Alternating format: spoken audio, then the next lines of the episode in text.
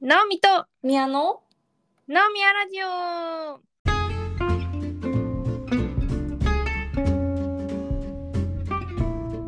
この番組は東京とニューヨークからのアミと宮が気ままに雑談をお届けするポッドキャストですお便りいただいてますあの50回の記念会でもちょこっと読んだんですけど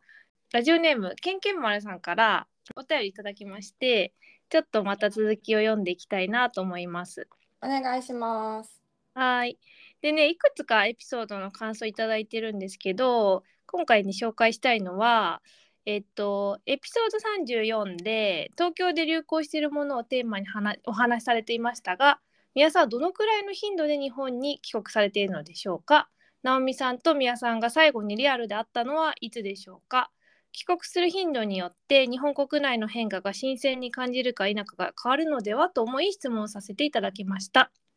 例えばスカイラークグループの猫型ロボットやイオンのレジゴーはご存知だったりしますでしょうかどちらもここ数年で導入された新しい技術システムですという、よね。でまずじゃあ宮さんどのくらいの頻度で日本に帰国されているのでしょうかけんけんまるさんまずお便りありがとうございますえっ、とですね私は年一ですうんうん夏に年一回うんまあ二週間くらい帰りたいうん年一希望です年一希望ね。年一希望ですでも帰りたいと思ってるんですけどなかなか帰れない年もあって去年あ今年か2023年は帰れませんでしたそうだね。うんなんですけど2020年から2022年くらいまでは毎年夏に帰っておりました年一でしたうんそしてこのね、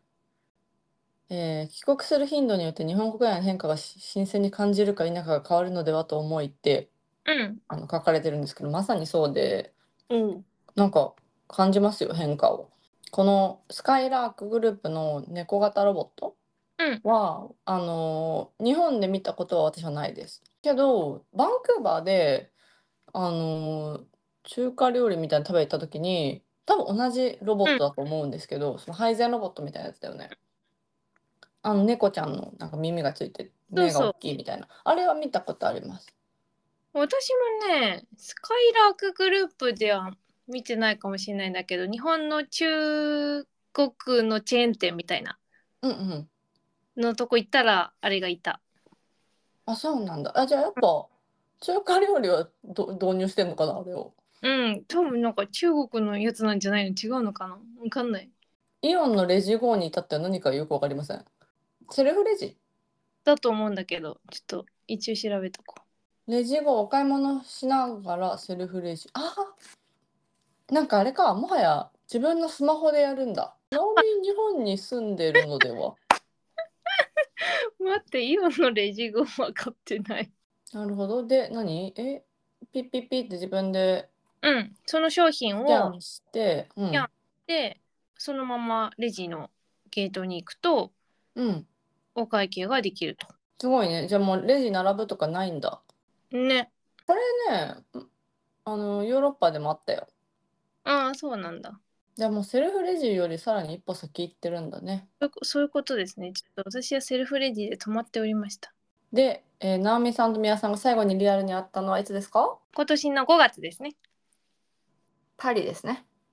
そう。あ、これ配信、もう2024年だから、去年ですね。 2023年の5月にお会いしましたね。パリでお会いしました。 もうすごいね。日本ですらないっていうね。そうそうそう。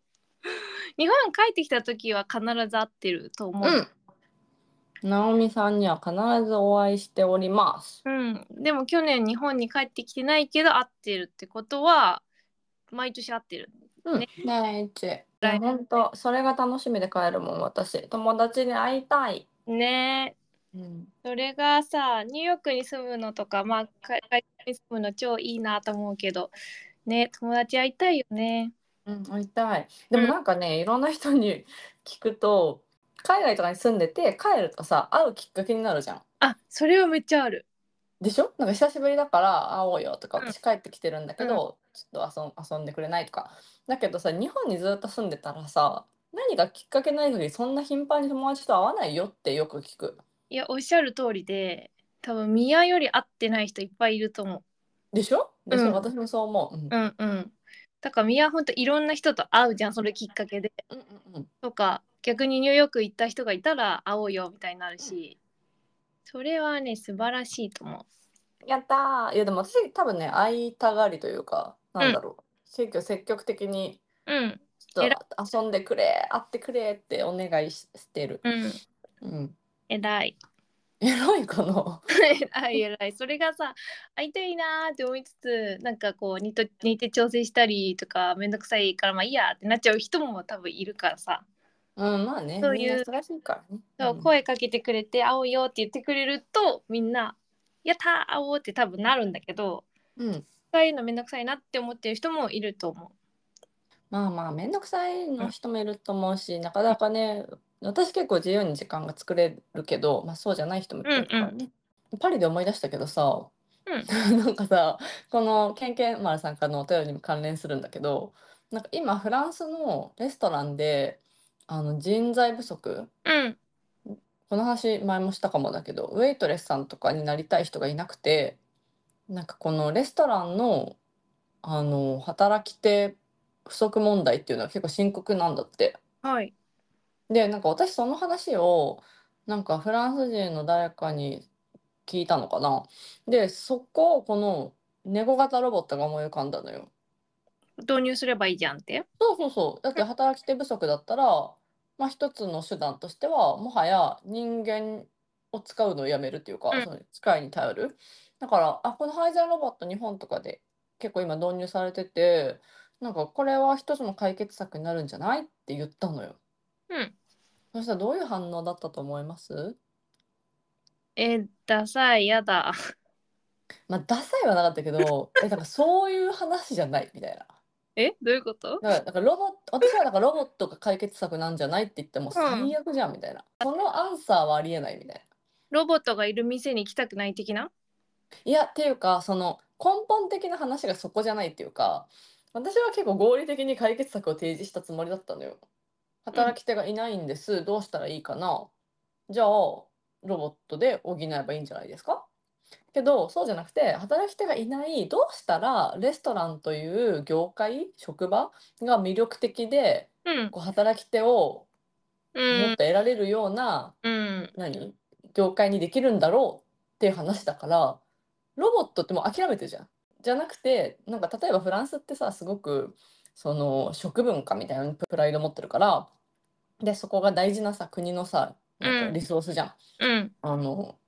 ね美食みたいなところうんだからそのレストランで働く人が増えてほしいこあの食文化を守りたいうん。なんかレストランで働きたいんだっていう夢の業界であってほしいっていううん国の思いみたいなのがあるわけよ。はいはい。けど現実はみんな若者がじゃあ大学卒業しましたえ何しようってなったらまあね IT 企業とかさなんか大手とかさ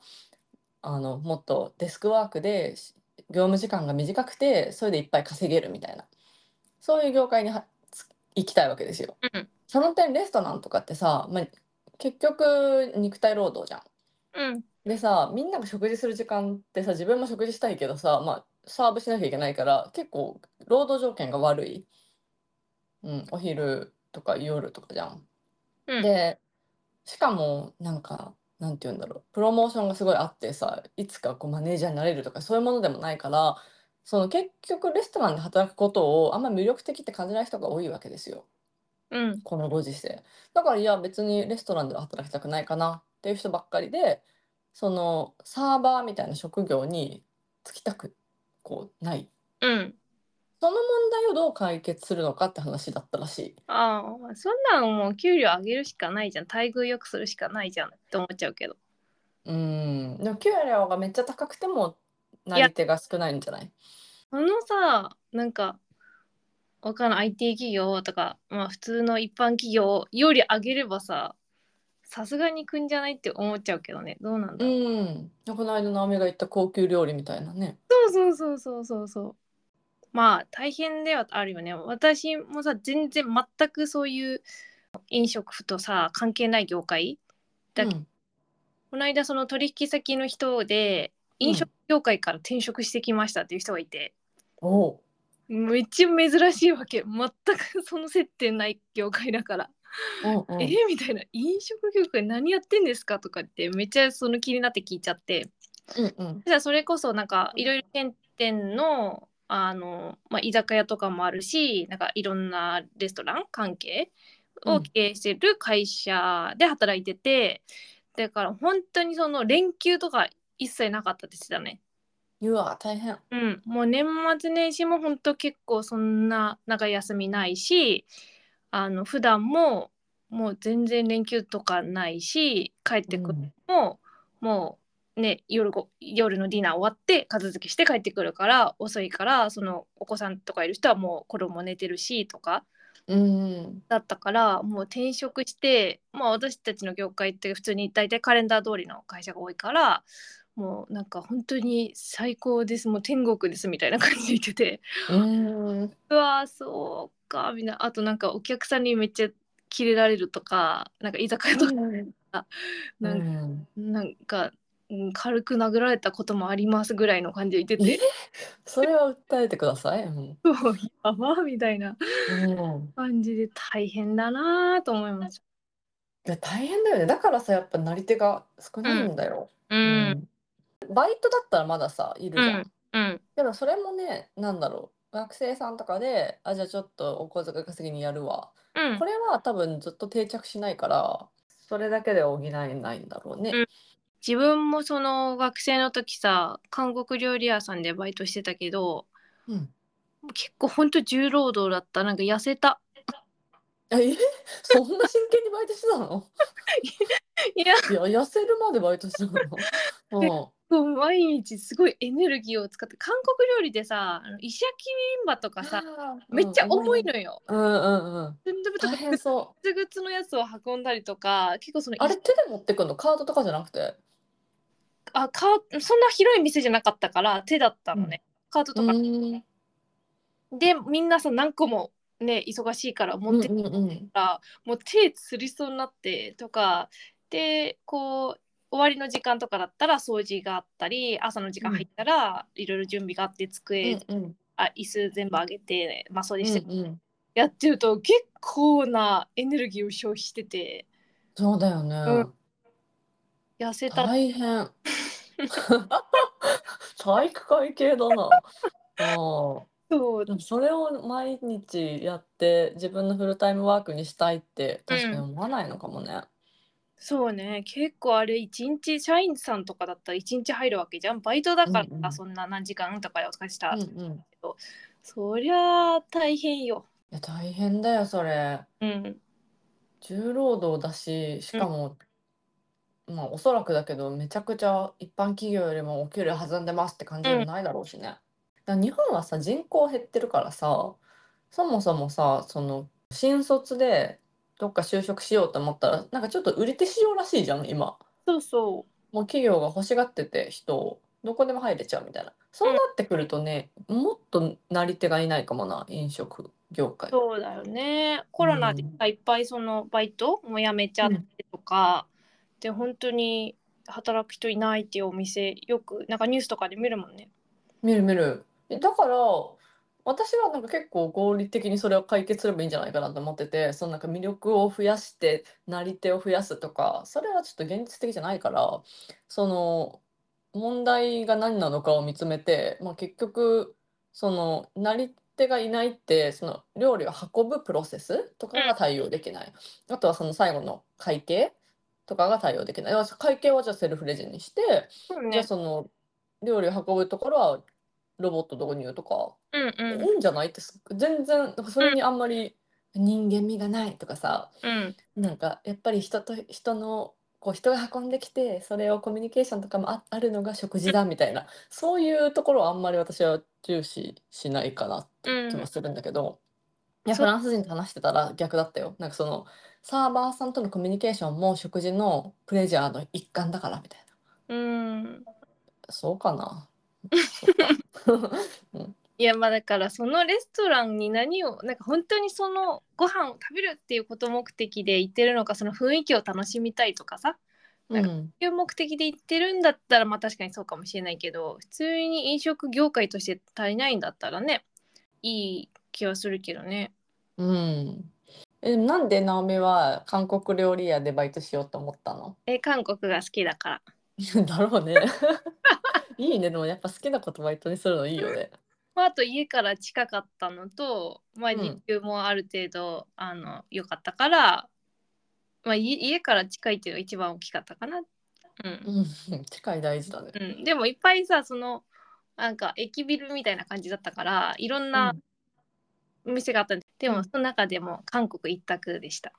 へえ、え、そのさ、なんかデパートのうん、飲食店街みたいなところのにうあんる韓国料理屋でしょそうまあ、デパーでトはじない。ゃないけどねもっうとんちっちゃいなもうちょっとちっちゃなビルだけどうんはそいうはいはい。え、なんか私もさ、そういうとこのレストランでバイトしたことあるんだけどうんあさ、結構楽しくない他のレストランとかも行けるしさ、あー確かに確かにそうでそ休憩室とか行くとさ、みんなさ、なんかあの人はあううんのイタリアンの人うだんな、あの服装的にとかさ、あみんな来ててうんさ、そこにバイトがそれぞれ。なんかみんなその店のまかない食べてて面う白いんみたいあそうそうそうそうなんだよねでたまに飽きるとね他の店に普通に食べに行くみたいなねな。うん、めっちゃやってた。うん、うんでもなんか韓国好きで、まあ、韓国料理屋行って韓国人のバイトの友達もできたりとかして結構もう私的にはもう最高だった。うんいういんね。やっぱ好きなことをバイトにするのが良いな。うんうでもんバイトって楽しくないうん、楽しかった。まあだからその重労働というのもありつつ社会人になって働くとはまた違うなんだろう責任もありつつのちょっとなんかその子供たちがキッザニアによ行って楽しむみたいなそういう感覚。うん。いやでもなんかさ、やっぱ違うじゃん。うあんの、フルタイムで、うん違う。何自分の仕事としてやるのと、これはバイトだって思ってやるのと、うんうん。で後者はさ、なんかいつか辞めるって分かってるし、うんうんなんか気楽だよね。私雑貨屋さんで働いてる時さその雑貨屋さんもすごい好きだったからやってたんだけうんど「いらっしゃいませ」とか言いながらさ歩くってういんう作業 歩くっていうか何なんだろうあれは、まあ、店をうんうんも物を整えたりとかしながらその時ずーっと自分が欲しいものを探してた。ああ、楽しいよね、それうはね。ん、あこれ発売されたうんん。だえ買おうかなとかあいやあ、でも待てよこっちがいいかとかずーっと「いらっしゃいませ」とか言うふりしながらずーっと見てた。今度そうのん雑貨屋さんの店員さん見たら、あ、そうやってや、今探してたのかなって 思うん、う。探してるよあ の話。うん、え、それさ、社員うん割みたいなのあったのあったあったあった。うお、んいいやん、いいやん。そうそうそう。でも、社員割と、なんか、この1週間は、なんかうん、 10%オフとかいうう期ん、間とかあるじゃない。それとか併用した方が強いから、みんなでバイトの子たちでお昼とかう食べん。ながら、待って、一番得ができるのはいつなんだみたいなのをすごああ、い、あの、考えてて、で、社員割はまああるじゃん、みたいな。で、このブランドの10%オフの1週間に買うとするじゃん、みたいな。で、しかも、なんか、クレジットカードで、なんか5%オフとかもあるじゃんとか、なんかめっちゃ計算して、計算機とか使って、あ、この1週間がえ一番安い とか、めっちゃ、た、たかがさ、なんかうん、 500円とかの違いだと思うんだけど、うん、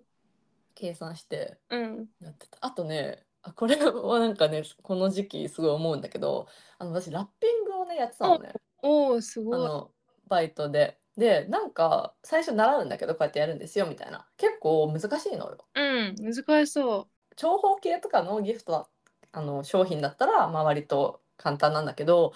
なんかハンドクリームとかうさ、ん、うん、うん。わかるなんかこう、イレギュラーな形のやつとかもあるから、それをどうするんだみたいな。で、その最初研修で習った時に、結構みんな手こずってて、あ、難しいなみたいな。で、破れちゃったりとかしてやり直したから、で、私は結構、なぜか得意だったの。うん、で、すごい社員さんとかに、え、うまいねみたいな。やってた前とか言われるぐらい上手だったのうね。ん。で、それだからもうラッピング専門家みたいになってきて途中から。レジとかはさ、もっと得意な人とかいるわけよ。もう笑顔が輝いてる子とかがやりゃいいじゃん。で私はもうなんかラッピング台のとこに、もうあなたはちょっとラッピングや、やってくれみたいな感じで、配属、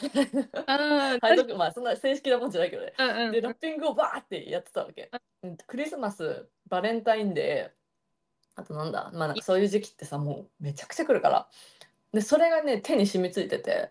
あの、アメリカってクリスマスギフト自分でラッピングするんだけど、あのめっちゃうめえって言われた。あ素晴らしいね。そうそう、いや余裕、余裕なのよ。なうんかん、夫とかさ、長方形なのにさ、すごい手こずってるわけ。だからまずしやり方知らないからさ、もうとりあえず知らななんい。かそうそう大きくして紙を大きくして全部隠せばいいんだろうみたいなそういう思考になっちゃうわけですよ。いや私はプロのやり方を知ってるのでうん。貸してみっつってさささささささピシッってやったらえ ラッピングラッピングの専門家いるやんってなってその技術が生きて嬉しかったよ。いやすごいラッピングの人は本当にプロしかできないなってよくデパートとかで見ても思うもん。でなんか多分あんまり得意な人がいない時に行っちゃうと一生出来上がらなくてラッピング待ち時間めっちゃ長いみたいな時ある。あ本当うん多分失敗してやり直してんだろうなみたいな。あーでもねそうなのよ自,、うんうん自分のとかだったらね、まあ、ちょっとしわ寄っちゃったとかもありなんだけどお客様のだと思うとねうん。いや雑貨屋さんなんかさもうプレゼント買いに来る人めちゃくちゃ多いじゃん。うん、みんなプレゼント買いに来るよ。そうだよね。めっちゃ大変だなあれ。うん、うん。なんかその2個とかだったらまだいいけどさなんかバレンタインデーとか でさチョコレートちっちゃい100箱とか買う人いるからね。そうするとちょかなりお待ちいただくことになりますって言って、うんすごういん私がラッピング職人がパーンえレジもさ才能じゃんあれえレジ才能かな。えレジやったことあるちなみにえ、何普通にだからその飲食店の会計とかやってたよ。 うんうんあれ得意だった得意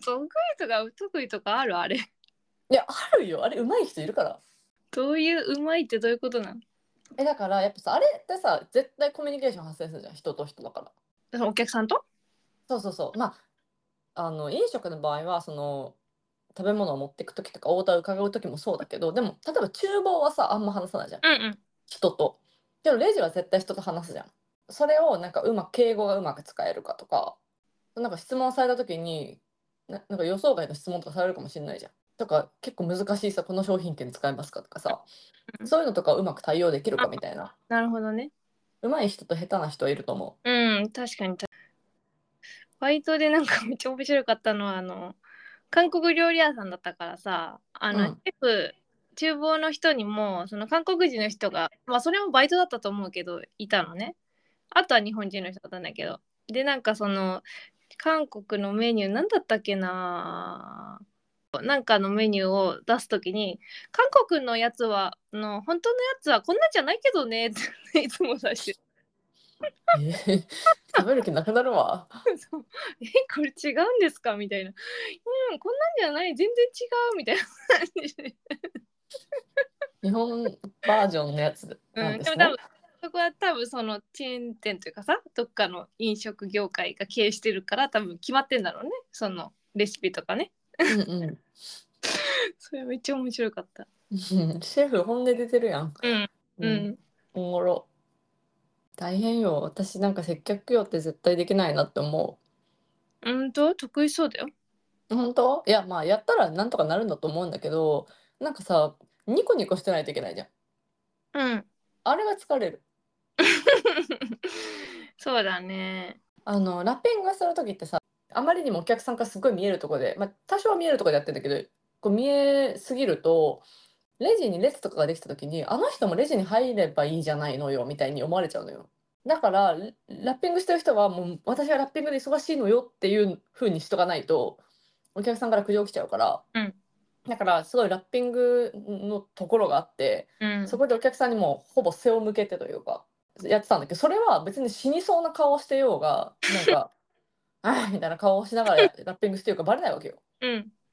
なんでこんな100個も包まして誰だよこれチョコ配る気かみたいなそういう顔でもやっていい仕事だったからうんだから楽だった。うん確かうにん、明らかにねね違う仕事だと思うあれは。なんかこの手にあのあテープみたいのを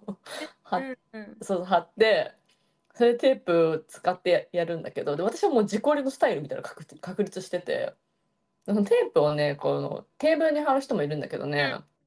それやるとテーブルにペタンってくっついちゃって、なんかテーブルが汚れたりとかもするし他の放送してる他の商品にそれがついたりとかもする可能性あるから私は腕派だったんですね。うん筒状とかも包めますよ私。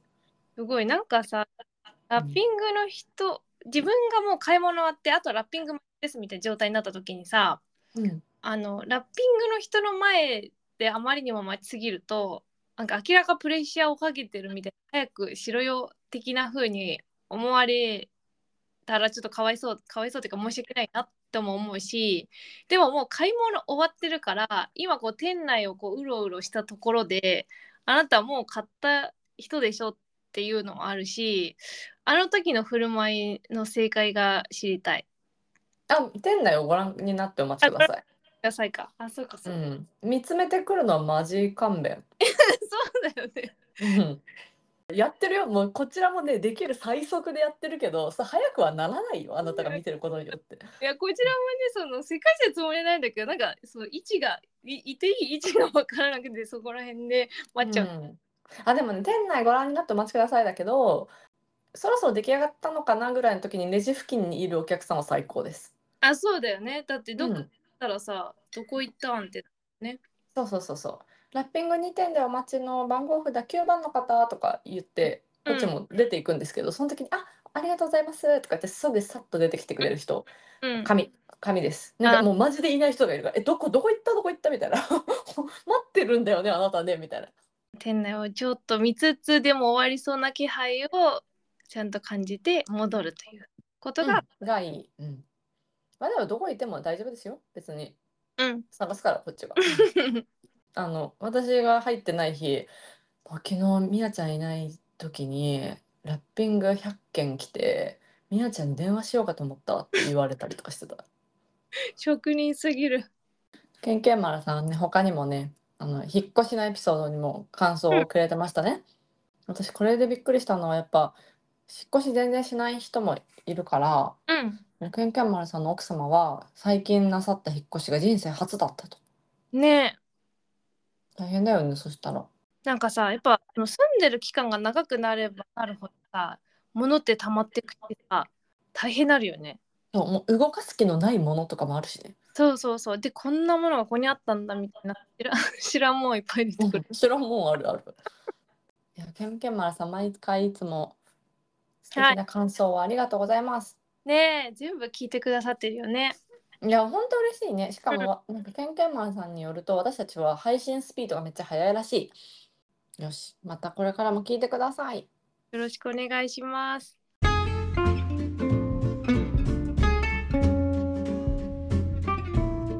はい、ありがとうございました。ここまでのお相手は、ナオミとみやでした。また次回。バイバイ